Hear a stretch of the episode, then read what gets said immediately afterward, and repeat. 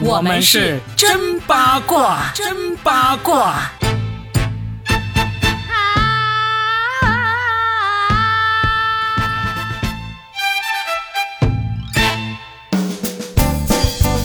欢迎来收听我们新的一期真八卦，我是算一卦搞笑大叔 Robin，大家好。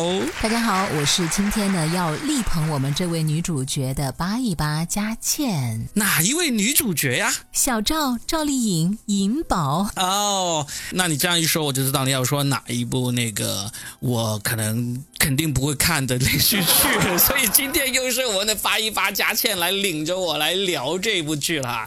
这部剧的名字叫做《风吹半夏》，是吧？哎，你为什么会觉得你绝对不会看这样的剧呢？因为我一直不看国产剧啊，我剧都很少。哎，我最近有在看剧，但是呢，我在追一个叫做《白莲花度假村》的。啊，我看的是第一季，而且第一季它是最近的金球奖拿下了五个奖项，哇！最佳导演、嗯最佳编剧、最佳女配、最佳男配，好像是这个，反正就非常厉害那部剧。第二季我为什么没看呢？我就等着它全部上线之后一口气看完。那你今天晚上就可以把它连夜看完了，因为刚刚周一放出了第二季的最后一集啊。好，剧没有高低之分嘛，反正大家都是这么多工作者、演员、导演、幕后人员一起努力的结果。但是呢，每个人的那个喜好还是有区别的。我就喜欢看那个美剧、英剧、呃韩剧、日剧，我都会看。比如说最近那个日剧《初恋》啊，也是很红火啊，我也快速的看完了啊。但是呢，呃，国产剧的话，暂时来说，呃，还是提不起太大兴趣的看。所以呢，今天呢，就好好的听你来说，我在旁边吐槽、捧哏、算卦就好了。这个卦我都可以算了，就是赵丽颖接下来前途无量哎，我真的觉得上一集我们讲的是让人下头的那些哥哥们，就是离婚之后啊，他们各种发疯文学，让人呢真的是猝不及防，而且呢。继续目瞪口呆，目瞪口呆之后还要目瞪口呆，反正这些哥哥们，哎呀，我们就不说了啊。所以今天我们来说一个同样也是离了婚之后，但是却让人非常上头的女主角。为什么男人和女人离婚之后改变就不一样呢？啊，这个也不能一概而论的。有男人也是离婚之后才迎来事业的巅峰期的，比如我们脱口秀界的地位非常高的大叔 Louis C.K.，他也是当年四十五岁，有两个孩子之后离婚，然后他的事业才真正的迎来了高峰，成为了脱口秀界的泰山北斗啊。哦，所以呢，这个还是得要看个例，不一样的。也是哦，你们脱口秀界这么说来，离婚率真的还挺高的。比如说，在国内比较知名的几位，好像都离婚了，是不是？罗 比，你你不要步他们的后尘啊！我 我是盘算过，估计离婚也红不了啊，那就算了啊。就不离了是吧？好，说回到这个赵丽颖，最近呢，这部剧叫做《风吹半夏》，女主角的名字叫半夏是吧？对，半夏是一个中药的名字，是他爸爸给他取的。他爸爸就是弄中药的，就是因为觉得这个女孩啊不太喜欢他，然后就给他取了这个名字，说她有毒，因为她妈妈很早就离开了。但这个女主角呢，就非常的励志，从收废品开始，再到收废钢，然后收完废钢之后呢，她开始变成了。想要拥有自己的钢铁厂，正好又是八零九零年代，也是国内生产啊、改革啊、经济飞速发展的一个非常关键的时期，所以它这是一个年代创业剧，不是普通的什么情情爱爱，而且加上服道化做的都非常的用心。拍摄都是实景拍摄，包括他的服装啊、造型啊，还有一众的大牌演员、老牌戏骨都给他来做配，真是力捧他。当然，赵丽颖呢、也没有让人失望。虽然说哈，她霸气和匪气不够。你想，一个在男人堆里面找饭吃的女企业家，怎么可能就一直都是那么美美的、甜甜的？虽然有时候她也流露出那种冷静啊、克制啊、呃理性啊，但是。霸气和悍气，就是悍匪的那个悍气，还是远远不够的。嗯，有时候会让人出戏，嗯而且你要是细看的话，如果有些人更讲究的话，就觉得这不又是一部玛丽苏大剧吗？就是所有的男人都爱她，嗯都帮她，最后来成就她一个人。呃，其实还好啦，只是说确实展现她苦难的那个部分，包括她自己本身的演绎方面，就是演他在遭遇到很多不公平啊，很多坎坷啊，他那种。状态确实还是稍微差了那么一点点，就是跟玛丽苏还是有点区别的。玛丽苏呢，就是全世界都爱她、捧她、帮她，她还可以美美的不用吃太多苦。那这个风吹半夏呢，就是玛丽半苏啊，就是她还是得要吃点苦，犯点丑啊。对，风吹半苏啊。对你这个点评很到位，就是苦的还不够苦，涩的也不够涩。我是说苦涩的涩啊，然后酸的也不够太酸，就总觉得。味道还没有真正的沉入到心底去，让人闻到了玛丽苏的味道，是吧？有那么一点点玛丽苏的味道，但如果你要是对这个。要求不是那么严格的话呢，还是能够看下去的。而且你要相信，我们官方央媒都已经是亲自来点名表扬了这部剧，目前评分还真的是很好。因为毕竟它其他东西撑起来了嘛，它的服装啊、造型啊，而且剧情是很紧凑的，包括爱情戏份其实就没有太多。我觉得这是很聪明的地方，不要再什么情情爱爱，你爱我，我爱你了，还是在讲那个创业的过程。再加上这个整个创业的过程，还是让很多人看了之后就会回想起自己所经历的那个年代，所以呃有些东西就可以稍微的忽略。不过要讲起这个创业剧的话呢，我依然要提的是，虽然这部剧还不错啊，但是比起《鸡毛飞上天》那一部，还真是有差距。鸡毛飞上天，当年的陈江和骆玉珠是由张译和樱桃扮演的。我不是说了吗？人世间虽然樱桃获奖了，但我都觉得樱桃的演绎不如他在《鸡毛飞上天》里面的那个演绎。其实我们国产剧是有很多精品的，只是可能大家有的时候忽略了，或者说就稍有偏见，然后就错过了一些精品剧。我怎么觉得你是在说我呀？哎，你听出来了，你好聪明啊！我最近看的，除了我刚才说那个《白莲花》呀，还有这个日剧的《初恋》啦，我还看了这个《星期三》。嗯，哎，真的没办法，就是个人喜好。《星期三》也是讲那个。亚当斯家族的一个新拍的一个片子啊。希望后面我们有一天能够有一部剧是我们共同都喜欢的，不管是国内还是国外，我们都一起看完剧，然后好好的聊哈。那今天呢，我只能当你的捧哏啊，听你扒一扒这个剧，我来算一卦这个剧了。你刚刚说到那个鸡毛飞上天拍的很好嘛？然后呢？呃，和《鸡毛飞上天》同时期的还有《温州一家人》，是李立群老师演的，也是讲当年的这个温州商人呢，就是一门心思做生意呀，怎么个摸爬滚打呀，在商场上面最终实现自己梦想的那个过程。我觉得那个也可以看一看。所以其实国产剧当年还是拍的有用心的哈。其实很多人都说国产的那个创业剧啊，或者职场剧，不像那个创业和职场，因为都是披着这个创业和职场这个外衣的爱情剧，是不是？大部分都会这样子。啊你刚才说的这些，好像听起来还没有这种特征哦，好像还真的是讲创业、讲职场哦。你知道这个偏见其实就是被目前的这种偶像剧所带偏的，因为他们的流量太足了，大家就一起在讨论他们。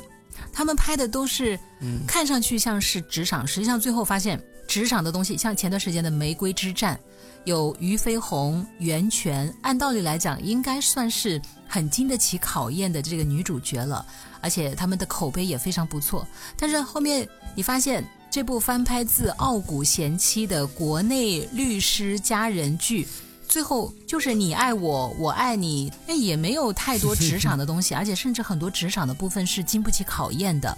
就很多本行业的人下场就会说：“哎呀，这个拍的太不专业了，那个太不专业了。”他就是为了收视率而收视率，为了切中社会的热点、焦点、痛点而不断的去制造收视。但你细看下来，如果你要去品的话，它就经不起推敲。反倒像早些年没有所谓的流量之说。那些剧拍的还真的挺踏实的，你看演员也好，造型也罢，包括以前的历史年代剧，你比如说《康熙大帝》呀、《大宅门》呐、《汉武大帝》呀，这些我看下来都觉得每一部都可以反反复复的看，而且当年没有那么多特效的基础上，所有的演员都是很用心的去演绎。那我们再早提《西游记》，对吧？当年五毛钱特效，为什么今天我们看依然看得津津有味？就是用不用心？你不是最喜欢那个少爷和我用真心吗？再来讲讲赵丽颖本身，我一直都觉得赵丽颖同学真的好努力，我其实是吃她的盐的。不知道你喜不喜欢她这一卦？嗯，还可以。要摁那么长时间吗？嗯，对，你看到，嗯，你就知道了。感觉好像在厕所里要憋半天的感觉，真是。我是吃她的盐的啊，就觉得好甜美啊。然后也很漂亮，因为现在更有女人味了。她在这里面的扮相是很漂亮的，因为她也增肥了一点点，这个也是很好的一个示范，就是为了角色能够突破自己的形象，而不是一味的追求白瘦幼啊。你根本不贴合角色，你怎么有说服力呢？就所以我觉得这一点，嗯，呃，小赵还是很努力，他的决心还是能看得到的。是，包括他之前拍的那个叫《幸福到万家》，也是叫何幸福，也是演一个农村女孩儿。比起同时期的这些女演员来讲，就真的很好啊。你看杨幂，你让她去演一个农村妇女，我觉得她现在是做不出这个牺牲的，或者说也没碰到好的剧本啊。杨幂演过没有？目前为止好像没有吧。嗯，好多女演员要转型，你有没有发现都是找这个农村妇女入手？你能想到的有哪些？巩俐对，秋菊打官司，章子怡、范冰冰对，潘金莲对吧？我是潘金莲。嗯啊，我不是潘潘金莲，可不是农村妇女，我不是潘金莲才是农村妇女，我明白了。前段时间的海清啊啊，对对对对对，农村妇女就是这些偶像派女演员，她们要转型去走这个演技派。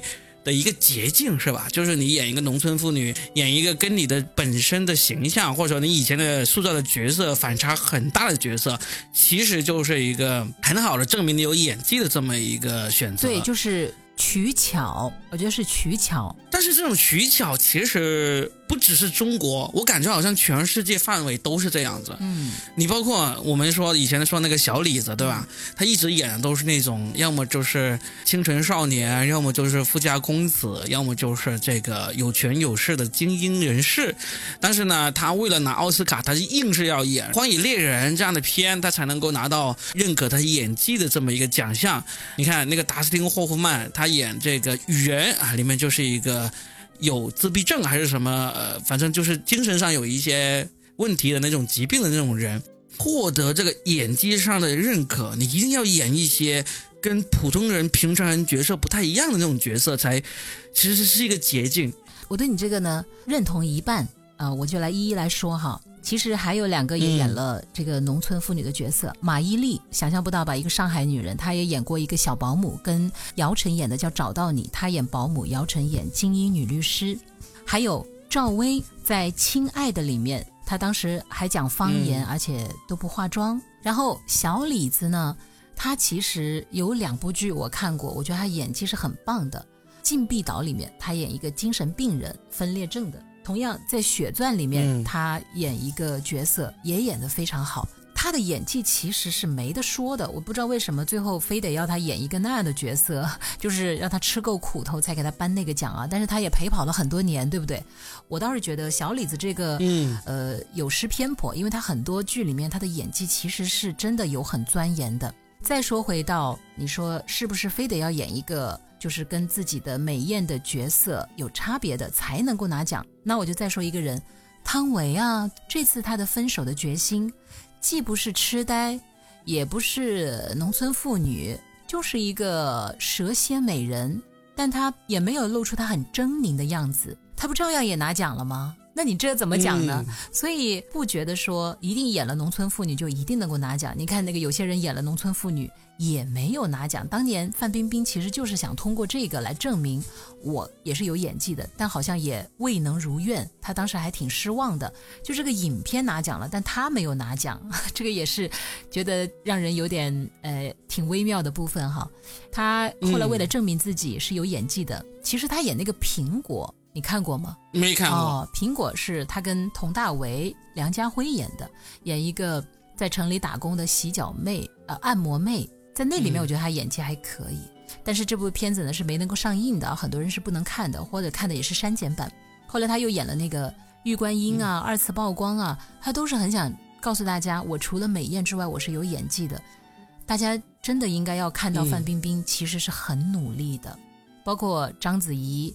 他最后拿奖的角色。也不见得是通过农村妇女啊，虽然他之前靠农村妇女拿过奖项，就是我的父亲母亲，但最后能够让他拿下好像十几座奖的大满贯，就是一代宗师里的宫二啊，对不对？不用扮丑啊，而是用心的琢磨演技就好了。他在宫二里面确实有的人说很像盲人，因为他那个眼神嘛，但是他真的是做那些动作的时候，包括他整个清冷的气质，他那个角色很有说服力，不觉得说一定演了农村妇女。你就能够拿奖了，那你也得用心的演呐，是不是？对的，是的，还是得要用心演。对，还有一个，其实演员的表现如何跟导演也是很大的关系。以前就曾经有这种电影评论员有说过，就是同一个演员，他在上一部里面备受赞誉，但是下一部里面忽然就好像扑街的很厉害。其实最大的原因在于导演。这个也是看你的运气，以及你的对这个剧和这个电影的这个选择有关。呃，其实又要说回到汤唯，到目前为止，你看会调教他的导演，比如说李安呐，到现在的朴赞玉啊，那其他很多中间他演的那些商业片就没有办法突出他的美啊，或者他独有的气质和演技啊，他就可能沦为一个平凡的演员罢了。是的，呃，汤唯他自己也说，他说我其实并不是那种特别有演技的人，我也不知道怎样才叫演技很好，我就是出于本心来出演，我觉得这个角色应该这样演，就是我心里面就是这样认可他的，他不是那种特别学院派或者特别那种技术流的那种演员。这样子的话呢，就特别考验他遇到的那个是不是懂他的那个导演。如果不懂他，不懂得怎么用他，那他演出来了可能就真的失去了他那种灵气。嗯，凭借这个分手的决心获得了这么大的赞誉。可是你想想，他在上一部获得这么大的赞誉之前是多少年前了？你也不能说他真的是太幸运，或者说上天太眷顾他啊。总之，最终还是得要在这个行业里面摸爬滚打好长时间。到时候机遇以及这个个人的努力都达到一个平衡点的时候，才能够出现这个爆款。嗯，我觉得你说的很对呀。这里我们就不得不提一个男演员，我们不要老是提女演员，提那个邓超啊，他在《烈日灼心》里面演技多好啊！但是因为他后来很长一段时间都参加那个综艺节目，大家真的就会忘了他到底是有没有演技的人，就总觉得他下一秒就要搞笑。但是同样走这种综艺路线和搞笑路线的沈腾。朋友不一样，因为他本身就是这种孝心谐星，所以他在综艺里面使劲儿搞笑。大家最后在影片里看到他，因为他大部分还是喜剧角色，他就不会让人很出戏。你看。这同样一件事情用在不同的人身上，它就有不同的效果，也是挺有意思的，是不是？对，其实很多拍电影的影星啊，他们对于上综艺是有抗拒的，因为就感觉我是一个，如果我对自己定位是一个电影演员，那我可能就是一部接一部的电影作品出现，奠定我的那个位置。你要是去到那个每周都能够看到一次综艺里面呢，其实就对于演员的这种。就至少从电影演员的角度来说，他就感觉是是掉份了。哎，但是现在这种情况呢，现在这种情况呢，又是这样子，就是你好的电影太少了，你能够通过这个电影角色来出彩，而保持在大众眼里的那个那个人实在是太少了。可以说，沈腾就算是一个异类，嗯，对不对？他又上那么多综艺，他同时呢又能够保持一部接一部的那个作品叫好又叫座的作品出现，那真的是。你只能说，现在这个喜剧市场就是他的时代到天选之子。但是沈腾也真的是，你看他他他已经努力了多少年了，对不对？当年在《开心麻花》里面演话剧，然后早早就已经上春晚了，上了多少年的春晚，然后才终于，其实对我这种对国产剧以及电影甚至话剧都不太关心的人来说，沈腾在我心目中真正的作品，反而是到了这个《夏洛特烦恼》。我才比较了解这个演员，在那之前，他演的那个话剧，还有演的那个春晚小品，或者说其他的这种综艺什么之类的，其实都不太了解这个人。哎，对呀，这个真的是很不容易的，很不容易的。你的观点其实应该是非常中肯的，他就是摸爬滚打了很多年，才终于等到一个爆款的角色，而之前他就是得不断的在打磨，只是一小部分人喜欢他，到最后终于才成就。他的沈腾时代。然后这里说到明星上综艺，不得不提一个被脱口秀给耽误的影后，那就是我们的迅哥儿周迅啊。你看周迅这次上脱口秀大会，真的是为他带来了很多的这个负面评价哈，太多了。包括这个效果文化的老大叶枫，他在这一季的脱口秀大会终结之后，他也发了朋友圈，他有说他觉得这一季最对不起的就是周迅。就相当于这个节目连累了他的这个名声受到了损害。他说：“我最爱的还是周迅，就是他不应该承受这种诟病。但是呢，没办法，因为做综艺啊，以及做电视，总是有很多你身不由己，或者说有些东西你没有办法拿到台面上来说的。叶枫是我的前老板嘛，我对他是还是很了解的。他能这样说，我就能够感觉到他里面肯定是有他的苦衷的。但是如果从普通观众的角度来说，这个迅哥啊，他这一次确实是上这个节目有点得不偿失。啊，老天也挺公平的，就是给了你某个方面的才能，可能真的就不会再让所有的好运都来常伴你、相伴你。这个我们每个人真的应该从这件事情上面找到一点心理平衡。你看，连他那么美的人，演技那么棒的人，那么多奖项加身的人，他也会在这样的一些事情上面。就像你说的，身不由己，因为你看，有的人就会因为这个而变成另外一个口碑，迅速翻盘。比如说那个苏醒，他也是糊了很多年。我记得你有一次还提过，说当年的今晚八零后其实都想过要请他做接班主持，也就是说他是有才华的。但你看他中间有那么多的差评、恶评啊，他踢电视啊，他打人呐。包括他的作品，其实也一直都没什么影响啊，水花啊。结果后来居然因为一个综艺，他又火起来，然后还成功的登顶了周迅坐过的位置。你你让人怎么说？但是娱乐圈就是这样，风云变幻，掌声如潮水一般向你涌来的时候，你也猝不及防，真就是玄学。但是。当潮水从你身边退去，骂声涌上来的时候，你也一脸懵。我做错了什么？包括那个红的人，可能也 也在想：哎，我说了哪句话就让你们这么喜欢我了？但这就可能是这个名利场让人着迷的地方吧。嗯，对的。